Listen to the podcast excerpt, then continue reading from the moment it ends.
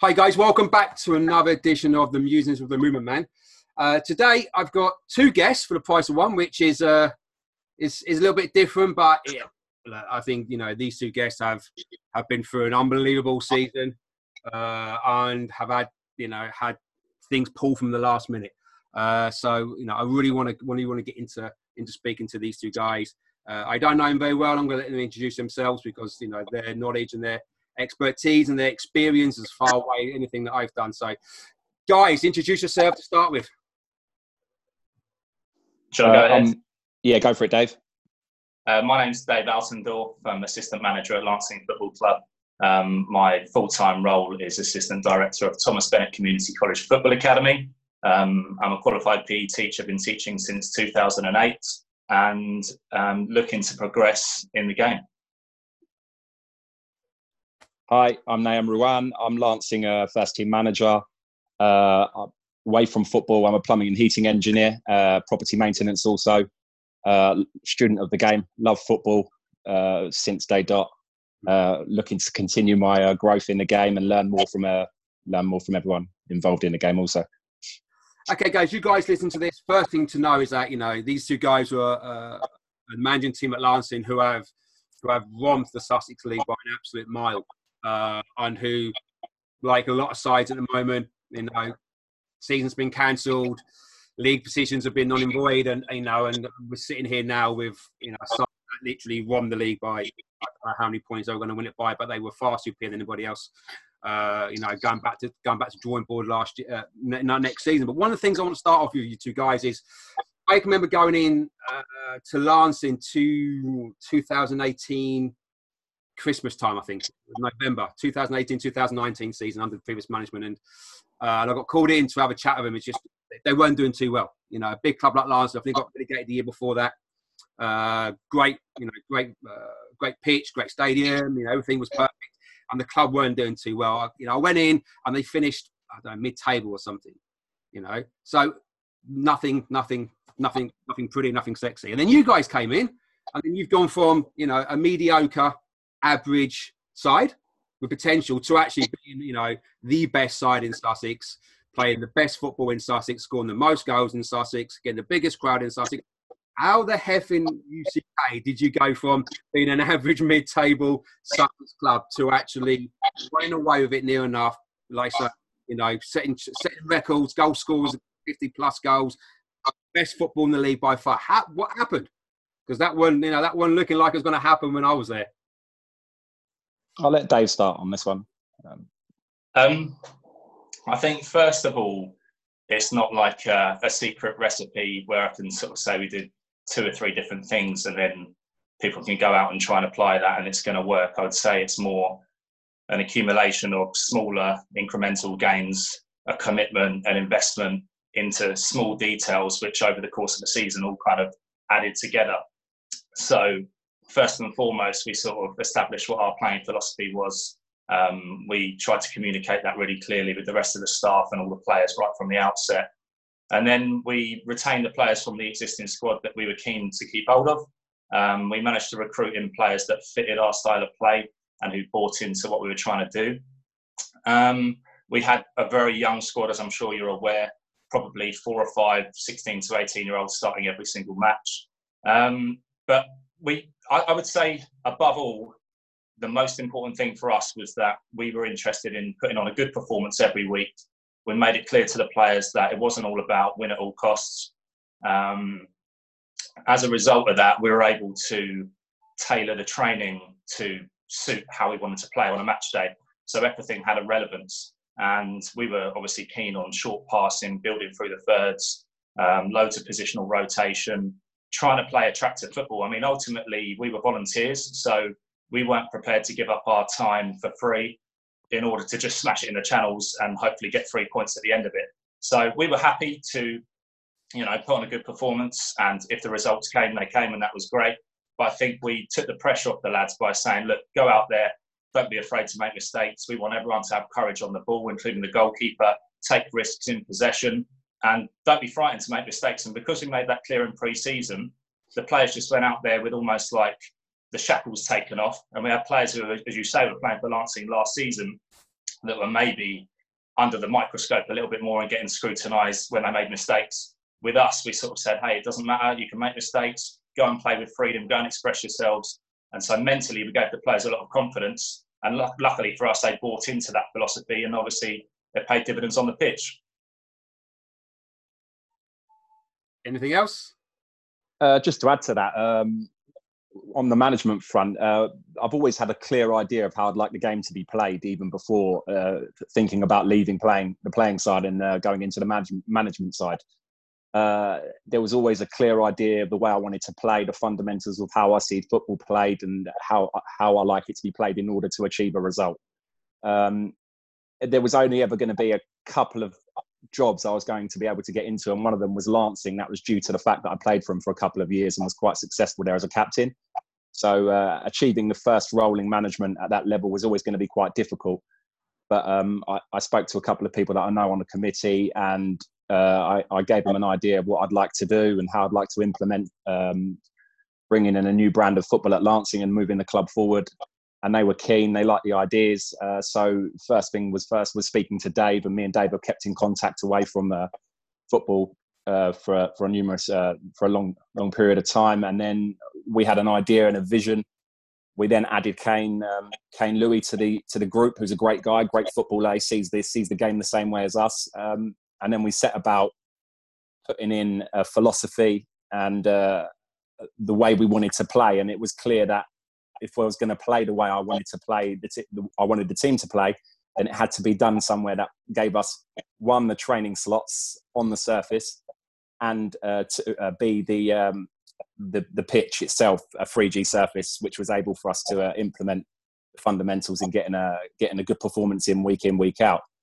Uh, after that, it was down to recruitment and bringing in first and foremost for me good people, people that were able to listen uh, take on instructions. And a lot of the time that will come from youth, youngsters who are willing to learn, listen, and be sponges. Whereas uh, to older people, they're, they're set in their own ways, and it's much more difficult to uh, form a transition in them to play a certain brand of football and take on instructions from someone uh, like myself who's just stepped away from the playing side, and someone like Dave who's also just stepped away from the playing side, being 35 and 36 you have to gain a respect and uh, an understanding from your players. So that was always going to be difficult. But we set about going out and finding players that were technically gifted, that were able to understand, and that were good people. Uh, if you have that combination, I then think when you're going into training sessions and you and you're trying to implement uh, and you start to gain the respect through they you, they see their performances and their results come with it. They start to trust you as a manager, and then it goes from there. It's a snowball effect. They start to gain more respect. They become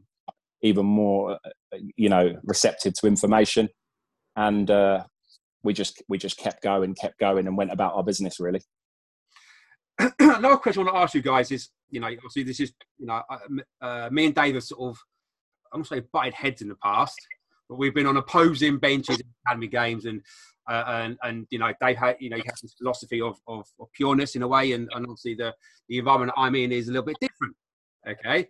Uh, so, but you, you two guys sort of first sort of roles in sort of, uh, men's football in a way, you know, uh, Sussex League, and and I can't really, you know, continue without asking, how are you mentally coping with what's happened? You know, like I say, you know, you you were there, top of the league, best goals, best team, you know, best football, etc., etc. All going to go up, and and you know, probably keep ninety in that playing staff, probably get a few more in, you know, and probably to be honest with you, you know, the next level up, probably give that a really good go, a really, really good go, you know, like Horsham have done. Uh, and obviously, you know, like a lot of clubs, that's sort of that's stopped now. How have you personally, two of you, how have you coped mentally with knowing that potentially next season you're back back in Sussex League, going to rounds which you know you didn't want to go to? Well, I think first of all, I think it's important to say that there was obviously other teams in the title race. Eastbourne Town, I think, were six points behind us with a game in hand. Newhaven, who were arguably the form team going into the back end of the season. I think they'd won nine or ten on the spin, and if they won their games in hand, I thought that that brought them within two points of us. So it certainly wasn't a foregone conclusion. But even if the league decided that they were going to go on points per game, which I think made us five points clear and we would have won the league title, it would have been a bit of an empty victory anyway. So there was no ideal solution. Um, if they'd gone with points per game or if they'd called the season null and void, either way wasn't an ideal scenario. Um, you know, I'm, I'm, a school teacher, same as you, and it's a bit like our students getting their predicted grades. Some of them are going to get A stars, but the ones who had worked really, really hard for that A star, it's not the same as being handed on a piece of paper. You want to sit your exams and you want to earn it on merit. So it was a very, very disappointing end to the season for everybody, not just us and not just Lancing Football Club, but Eastbourne Town and Newhaven, I'm sure, thought that they would go on and win it as well. But Naz and I made no secret of the fact that we're both ambitious and we want to progress in the game and we want to go up through the league. So, from a personal point of view, to not get that promotion and not seal it and then have to do it all again makes our position really difficult now, doesn't it, Naz? Yeah, it, it, does. I'm not going to lie to you. I mean, I think this is being um, aired. You say next week, so we, you know, we, we don't have to beat around the bush. Me and Dave have had uh, conversations with the chairman already, and we have uh, we have said to him basically that uh, we will probably be stepping away, uh, as we don't see ourselves being able to replicate what we put together again uh, in the county league, just just purely down to the fact that we'd be almost lying to ourselves. I don't think we could put the same energy in. I don't think we could put the same intensity in. I don't think we could put the hours in, the the love, the passion. Um, you know, it, that's that's the fundamentals of that. Actually, that it, it just comes down to not really being honest with being at Lancing being able to deliver the same standards that we set this season. We, you, like Dave just said, I echo, I echo what he just said we we're hungry, we're ambitious. We felt we could go on to the next division and and go about it in the same in the same vein. You know, go out, perform again, bring in some more players, um, add to the group, and put on put on a, put some more performances on. And I think we'd uh, we'd come a little bit um, under the radar in that league, and we, would uh, we'd go about our business again. And uh, I think teams would uh, would fear us as well because we're we're a good side. We're a good side at home, and we're a good side on good surfaces. So uh, I'm disappointed. I'm disappointed. Like Dave said, I echo exactly what he said. The uh, the points per game, obviously, we would have loved that, but you know, we wanted to finish the league the right way. We wanted to play the 38 games and see where it ended up and see where it took us, but that wasn't to be. Uh, so so we just we, we wait and see how uh, how this goes now with the uh, pandemic and how this uh, virus sees out because at the moment we just don't have any time scales or dates or anything so finding another job or being in football next season just doesn't really doesn't really make sense to talk about that at the moment. But um, that's how I see it. Really, uh, we we just have to move on. It's been decided now, and we just have to move on and look to look for our next project and see where that takes us. Yeah, tough times. Like I just said, you know, in in in a in a bigger scale of things, you know, football is uh is you know it's the smallest off the scale at the moment. You know, there are bigger things, you know, important, but again, it's still something which you guys have strived all season, you know, passionately with desire, with love. Uh, and like I say, you know, decisions will be made from you guys.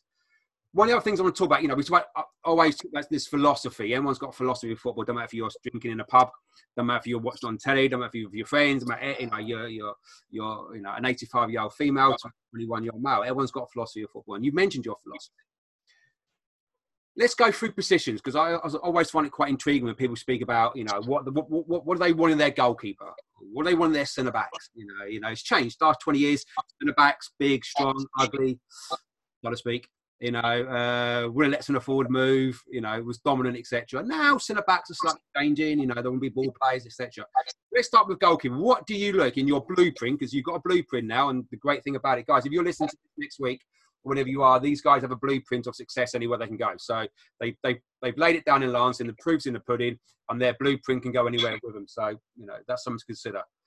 What is your blueprint as a goal, uh, for a goalkeeper? What is your blueprint?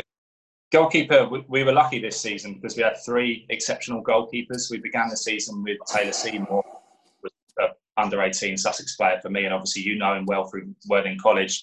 I think he's now been signed at Portsmouth, so he's gone on to bigger and better things, which for me is one of the success measures in terms of us doing our job correctly and all the other people that have worked with Taylor. So we're delighted for him. Then Matt Evans took the reins and did another cracking job. Um, another goalkeeper that's extremely good with his feet. And then finally, we had Mitch Bromwich come in, who is another young goalkeeper with huge potential. Um, I think one thing that all of those goalkeepers have in common extremely brave on the ball, courageous, look to play out whenever they can. Both, in fact, all of them could, could play outfield quite easily. So we're looking for a goalkeeper. I think most teams are looking for a goalkeeper in the modern age. If you look at elite football, who can also play as, a, as an extra man that can step in and be good with the ball. I think that's essential now if you want to try and progress as a team and play at a high level. Uh, for me, for me, it was difficult to, uh, as a goalkeeper, recruiting a goalkeeper at a club like Lancing, who didn't have a budget. You're always looking for, you're trying to find someone that's going to be young or uh, who's interested in developing his game and stepping into the men's game. So you have to look at a player that could potentially make mistakes, that's learning his trade. So for me, it was all about confidence, uh, confidence in a goalkeeper and their personality, because you're asking a goalkeeper to play and see a lot of the ball, a lot of the ball. I'd say probably going to have more of the ball than the majority of the centre halves that play uh, in the county league. And it's one thing telling them to do that, but you, you have to believe in them. You have to show that confidence in them, and, that, and it reflects. If you're showing that in them, it's one thing saying it as a manager. I want you to play out, and then you see it on the sidelines a lot of the time. Managers get agitated or you know aggressive towards how they're playing or mistakes being made. You can't show that sign uh, side of the side of you, and if you do that, it's very difficult for them for your goalkeeper to try and play passes through the lines or to clip a little a little pass into your left back or your right back. It's very difficult to to draw that out of them. So for me, it's that personality and that confidence to take responsibility and to be able to make mistakes. So, and like Dave said, all three goalkeepers we had were fantastic. It was a shame we couldn't ke- uh, couldn't have kept Taylor Seymour. He was brilliant, not only as a not only as a goalkeeper on the pitch, but off the pitch. His personality was infectious and a massive, massive team player. Matt Evans, a really cool and calming influence. He, he surprised me actually. He was so good with his feet on the ball. He, he was one of the better better ball playing goalkeepers that we had actually this season. And then Mitch Bromwich, who couldn't find who couldn't find a club this season at Burgess Hill. He didn't get his game time, and then Broadbridge Heath they were struggling at the time, so he just didn't find his confidence. And then we've instilled a confidence in him. He's trained, his training ethic, his work ethic in training is second to none. Even if our goalkeeping coach isn't there, he'll put on his own session. He'll be there working on all his skills and it just showed towards the end he just grew grew and grew and he started to he started to look a class act and i'm sure he'll go on to be a top top goalkeeper let's go to the other end of the pitch because centre forwards these days are potentially no longer goal scorers you know they they they, they they're asked to do other things okay? and then in the the season you look and go well he only scored 15 goals or 12 goals or she scored you know 10 goals whatever and, and you always look back oh we were scoring goals you had goal scorers you had you had you know you had you had the boy who scored 50 plus, and you had others. You had genuine goal scorers, and you it looked like you played a way for them to score goals. How important is it? And this is this is a really weird question, but how is it? How important is it for your number nine and your number ten to be goal scorers, or is it more important that they're just a forward who that number ten role that links things in? In our team, you if you're a forward player, you have to tick a lot of boxes as you've sort of already alluded to, we, we didn't have out and out defenders, so we've tried to defend high up the pitch. So you had to have a good work ethic about you. You had to be fit and dynamic. So all of the boys, and we played lots of different people in lots of different positions over the season, but all of the boys that played there had a high work ethic, and we tried to, to make more of our defensive contribution in our opponent's half. Um, Lewis Finney, the guy you talked about who scored 50 goals, he hasn't played striker all season. He played left wing and then he played attacking central midfield so to be that prolific from those two positions is actually phenomenal. Um, until we signed Ben Connolly, which was probably around January time, something like that, um, we didn't actually have an out and out striker. We played James Rose as the nine, who used to kind of drop in and play as like a false nine, make an extra man in midfield, and then the wingers would go beyond him. Uh, we played with Kane Louis up top, who again is more of an attacking midfielder these days. Um, we tried lots of people in that position. Alex Fair is probably our most natural striker, but unfortunately, couldn't get a run of games together, struggled with injuries at the beginning of the season, but still managed to chip in with 16 or 17 goals this season. So, fortunately, because of the style of football that we played, where it's very fluid, the positions aren't particularly fixed. As long as somebody was occupying that position during the build up play, it didn't really matter. And I think that's why a lot of our opponents struggled to deal with us because they weren't always quite sure what formation we were playing or whose man it was, who they're supposed to pick up because the number nine was always rotating and dropping in with somebody else. Uh, for, for, me, in terms of centre forward role, I, will echo what Dave said. We always almost played with a false nine. Uh, we had Alex Fair, who, who's a great who's a great centre forward. To be fair, he's a, he's a, finisher. The boy, he's a really good player. He just struggled with uh, injuries and fitness uh, levels early on in the season, and it, it, it really started. It was a stop-start season, but when we had him for a period of time, he looked a, a really top player for us. But for me, it was all about uh, positional rotation and being being good on the ball, retaining the ball in good areas and being patient. And when we were able to do that, we had a lot of intelligent, uh, technical footballers. And for me, the key the key word there is intelligence. Is when to exploit, when to hold, when to keep the ball, uh, to allow our team to uh, close the distances from back to front through the thirds.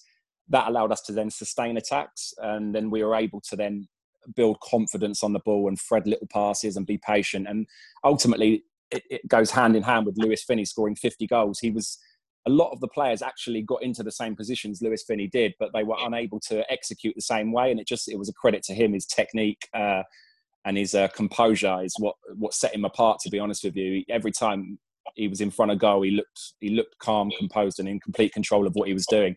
And his confidence just built from there. And it, got, it also uh, he's a good example of, of someone when you hit a hot streak and you're playing with managers that believe in you and you get your confidence up with how technically he's the same footballer as he was last season and the season before and he's never scored 50 goals but once you get that self-belief and that mentality you feel like you're going to score every time you're in that position and you want to get yourself in that position you, you just you just can't miss. And and that for me was like an interesting almost social experiment of seeing a guy who I've known over the years in county league with and against and to see him almost like a, a rejuvenated player was was great to see. Yeah, and just to add to that, there was no coincidence also that we gave him the captain's armband. We felt that he represented what we wanted from a player in our team. Someone that could take the ball anywhere, has the uh, the courage, the balls to take it anywhere, will continue to play the same way. And we felt that once we gave him that responsibility, his work ethic, his uh, his desire to prove prove what he was about, and and feed the team's ego in such you know in, in such a way yeah.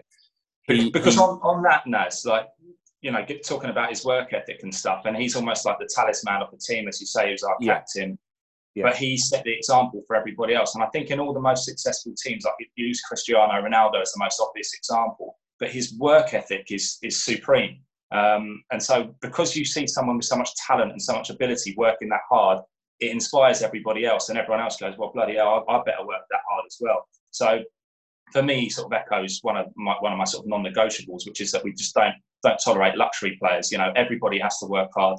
Everybody has to make a defensive contribution. You can't just play well one game in six and score a hat trick and then go missing for five games. And so Lewis was so consistent with his performances that he really was an influence on everybody else, especially the young players.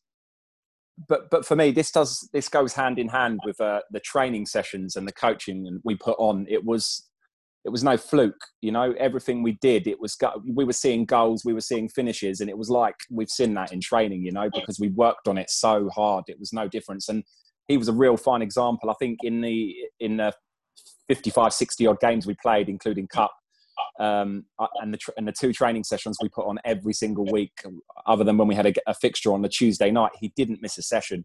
He literally did not miss a session. His application and intensity in the sessions was second to none. And and I've spoken to Lewis about this recently. I said, "Do you think there's any coincidence that you didn't miss any training sessions? You were there for most games. You kept yourself in good condition." And he, he was literally like, "No, no, that's it, it goes hand in hand. If you apply yourself correctly, you train correctly, then the results will come." And you, you know, 50 goals from a player that never played in a in a centre forward position is, is, is phenomenal, really. Here's another question I'll ask you based on that one, and this is this is quite intriguing in a way. Is it's quite I'm gonna say it's simple, but it's when when when you're in a struggling team or a struggling you know, environment uh, to build encouragement, to build you know team you know team ethic and things like that. It's, it's simple. It's. Okay. For example, I I went in after Christmas to a local Sussex League club who were struggling a little bit. I did three or four weeks, kept in touch with players consistently, uh, and gave the you know us against them world attitude. And and it got the club out of the bottom four, bottom five. I think they finished sixth or seventh from bottom. Okay, that's that's a simple mentality because people are down in their luck, and you you, you give people encouragement. You put arms around people. You say it's us beat them, and they're you know they're out to get you and things like that. The old crazy gang Wimbledon style. Then you're going to get results. How do you get that when you're winning because it's a different mentality of we need to do this to survive to actually people are trying to hurt us each week and we are top of the league or they're thereabouts but we need to keep that mentality going how do you keep the mental how, how do you keep the mental state of the players? Does that make, does that make sense, that question? I mean, it's easy to get out I, of the fight, but when you're winning the fight, you maintain that, you know, top of the league. How do you keep doing that? I mean, I had this discussion with Dave quite a lot uh, in our training sessions, and often I'd speak to him about what we wanted to work on and, and, how we'd wanted to how we wanted to work on it in training. And the key for me, what you've the question you've just asked was uh, training intensity, uh, training training ground representation of a match day. You know, it, for me, I said to Dave, I want there to be contact, I want there to be intensity. I, I wanted to risk injuries. Uh, you know, it was a case of that. For me, it was about that it's all about your intensity in training building up to a match day if you get that right you go into a match day representing and, and doing what you know implementing what you've been done in training sessions on the tuesday and the thursday with that same intensity that same courage that same ag- uh, being aggressive on the ball and being aggressive in the tackle then it just goes hand in hand. And that's what we said to the boys you could we could never rest on our laurels. We always had room for improvement. If it was moving the ball moving it quicker in terms of being better on it you know your awareness in where you are on the pitch positional sense and everything. We, there was so much improvement. It was never a case of just going we're, we're unbelievable now. Let's just uh, let's just stick with what we're doing. We're not like that as coaches or as a management team. When you know we always look for improvement and we never felt i often say it to the boys in the group chat i said it, we're, we're a good team but i always felt we never really got out of third or fourth gear. I thought there was gears there still and I thought there was a lot more talent that we could have extracted and a lot more uh, football knowledge that we could have coached into them. And and you know that's that was the great that was the most disappointing thing is I wanted to go up another level with this group to you know to try and extract that, and that was probably my biggest disappointment. Going back to the value of training as well, one thing that Naz in particular is really good at is creating a positive dressing room environment. So when people used to turn up to training on a Tuesday or a Thursday, it felt like a match day. I think in my experience of playing, possibly I didn't play high enough, but you turn up to training and it felt like you were just going through the motions. Whereas you turn up to Lancing training and it felt competitive. It felt like it was a, it was a game. The shirts were hung up, the music was on, there's snacks and drinks, there's ice baths. So it's all those smaller details and stuff where you're thinking, oh, they're taking this seriously. And if you can see that the management are taking it seriously, it sort of permeates throughout the rest of the squad. Everybody else takes it seriously. So there was a real competitiveness to what we did in training, and we were just quite relentless about that. You know, the the effort that we put into it, getting there early, setting everything up, making sure it looks neat and tidy and well organised. The whole kind of process was so slick and professional that the players just kind of went along with it and bought into that. Guys, you know, I think some things you said today, it all comes back to, you know, that attention to detail, you know, that work in the, in the real situation, being being real. You know, everything you do has to be with passion, desire, and intensity you know uh, and again if, if those things are not instilled in people then you know it's, it's an impossibility to get the best out of people. It it just uh, just on that point it comes back to honestly uh, it's really simple detail is the recruitment. It's about getting players that when they turn up for training they're going to listen to you they're going to have that work ethic they're going to have that desire. You could go out and uh, recruit players that are talented footballers that just might not fit your identity or might not fit your ethic and that just that soon rubs off on other players and it just creates um, an environment a, where you're we had a lot of offers along the way as well didn't we Naz? I'm not going to name any yeah. names but players approaching us and people trying to get involved in what we were doing. But Naz and I would always have a conversation and decide are they the right personality to fit our squad? Are they going to disrupt it? Are they going to upset the apple cart? And there was very talented footballers that we sort of said maybe not at this moment in time because of that reason. I, I actually for me, I actually miss the training sessions more than the match day. That might sound strange, but that's that's where you get your work done. And I know it sounds like oh, it's only Sussex County League. You know, you don't have to be like that. You can go out on a Saturday and get a result, but that's where lies the difference. That's not only were we put getting results, we were performing with the results. And to perform and get results is tough in a certain brand. You know, football. There's ways of there's ways of getting results, no doubt about that. But to do it the way we did with players that were you know, we barely had a player that was over five foot 11 and 11 stone, you know, so you had to implement and you had to train well. There was no way we could produce what we produced without two sessions a week being being put on by Dave's uh, coaching and, and, and, our ideas of how we wanted to implement. It was no way we could uh, get results unless we worked so hard in training. So it was key for me. And it just goes back to having those personalities and recruiting correctly. If you recruit correctly, you'll often find if it fits your identity and you get the right people in, you should be able to carry out instructions. guys, what, what I'm getting is that severe attention to detail. You know, nothing, nothing is left. Nothing is left for chance. You know, and if you put everything back into your capabilities, you take away chance, great things happen. Guys, what a few minutes left. Uh, I I want to revisit this again in a couple of weeks. I want to go deeper and deeper and deeper and deeper and deeper down to your philosophy, down to your beliefs. You know what you believe should be done, what you believe can be done, how it can be done. I really want to dive down this. But the last few minutes, what have you got as a leaving leaving thought for the guys that are going to listen to this next week? Um, to be honest, I would say that we're, we're not stupid. We know that there's there's more than one way of playing football. I mean, you look at the top level, you look at Atletico Madrid with Simeone, you look at Leicester City winning the Premier League title, compare that to Guardiola or Bielsa or to Klopp, and it's all completely different brands of football and they're all successful. So there's, there's no problem in playing different ways, and I appreciate different styles of football. But I think above all for me, the most important thing is establish what your idea is, what your philosophy is, and communicate that clearly with the players and the staff from the outset so that they're making an informed decision about whether they want to be there. But also, you can then make everything you say and do in terms of training and your feedback and your exercises relevant to how you want to perform on a match day. Because otherwise, you're just turning up on a Tuesday and a Thursday, going through the motions, basically just social and physical conditioning without really any tactical thought. And then you're hoping for the best on a Saturday. So, the one thing I would say is it doesn't matter how you want to play, just make sure you know how you want to play and make sure everyone within your team understands that identity for me for me football is it just comes back down to it, it, it it's a, it's, an, it's entertainment. It's a place to come away from your stresses in life, and you've got people coming to watch. And the last thing, in my opinion, is you want to be doing is is is playing a way that you don't enjoy. For me, you've got to love what you're doing. You've got to love what you're doing and enjoy what you're doing. And I really did enjoy and love what I was doing, regardless of how the leagues ended up, regardless of results, to be honest with you, to some extent. If we performed correctly, I, I I, you know, I knew where we had to work on because we, we performed well. I knew what we had to improve on in order to achieve a better result in the following week. So I always came away thinking, I enjoyed our performance today. That's what we've got to work on. That's where we weren't good enough.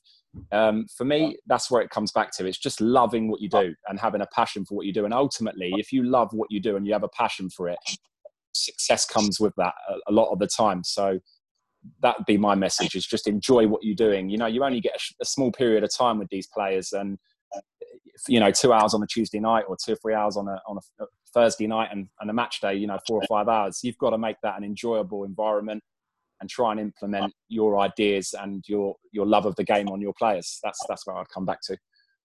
Guys, we are going to revisit this in a couple of weeks. I really want to go down a rabbit hole of of you know your your thoughts, beliefs, feelings about football, football in general, football in your in the league that you play in, football in you know in, in Premiership and the whole shebang. Because I think you guys got some unbelievable knowledge bombs that you know we've only just started started to sort of uh, in this podcast go down. Guys, I want to say before we go, uh, listen to this podcast because I think, and I, you know, Dave knows me better than you do, uh, Nads, but you know, I, I tend to say what I say that's the truth, what I believe. I don't tend to sort of hold back and, you know, and go theirs and graces. But guys, we listen to this, listen back to this because these are two young coaches who are who are going to whatever happens next season, they are going to do something great with their careers, and you know, their ethics of football, their ideologies, their beliefs there's attention to detail. They understand that people are people before they are players. Letting people express themselves now so much fun is exactly what you know experts in their field do. So these guys, whatever happens next season, are going to do some amazing stuff. But we are going to revisit this in two weeks, I guarantee, and we are going to go down a rabbit hole. But for now, guys, I appreciate your time on being on this podcast. Thanks, Thanks for having us, Stephen. Enjoyable. Cheers. All right, guys. Like, I go back listen to these guys. Wisdom and knowledge is, you know, movement. Uh, knowledge bombs have been dropped, and I, I want to personally get some more knowledge bombs from these guys. As always, guys, and I leave you. Stay safe. Stay at home. Have so much fun with your family. And I'm going to take what these two have said. Do everything with passion, desire, and love, and life will be great for you. Until next time, guys. Speak to you very soon. Steve Ray, but man. Yes. Take it easy. Bye bye. Thank you, mate. Cheers, mate.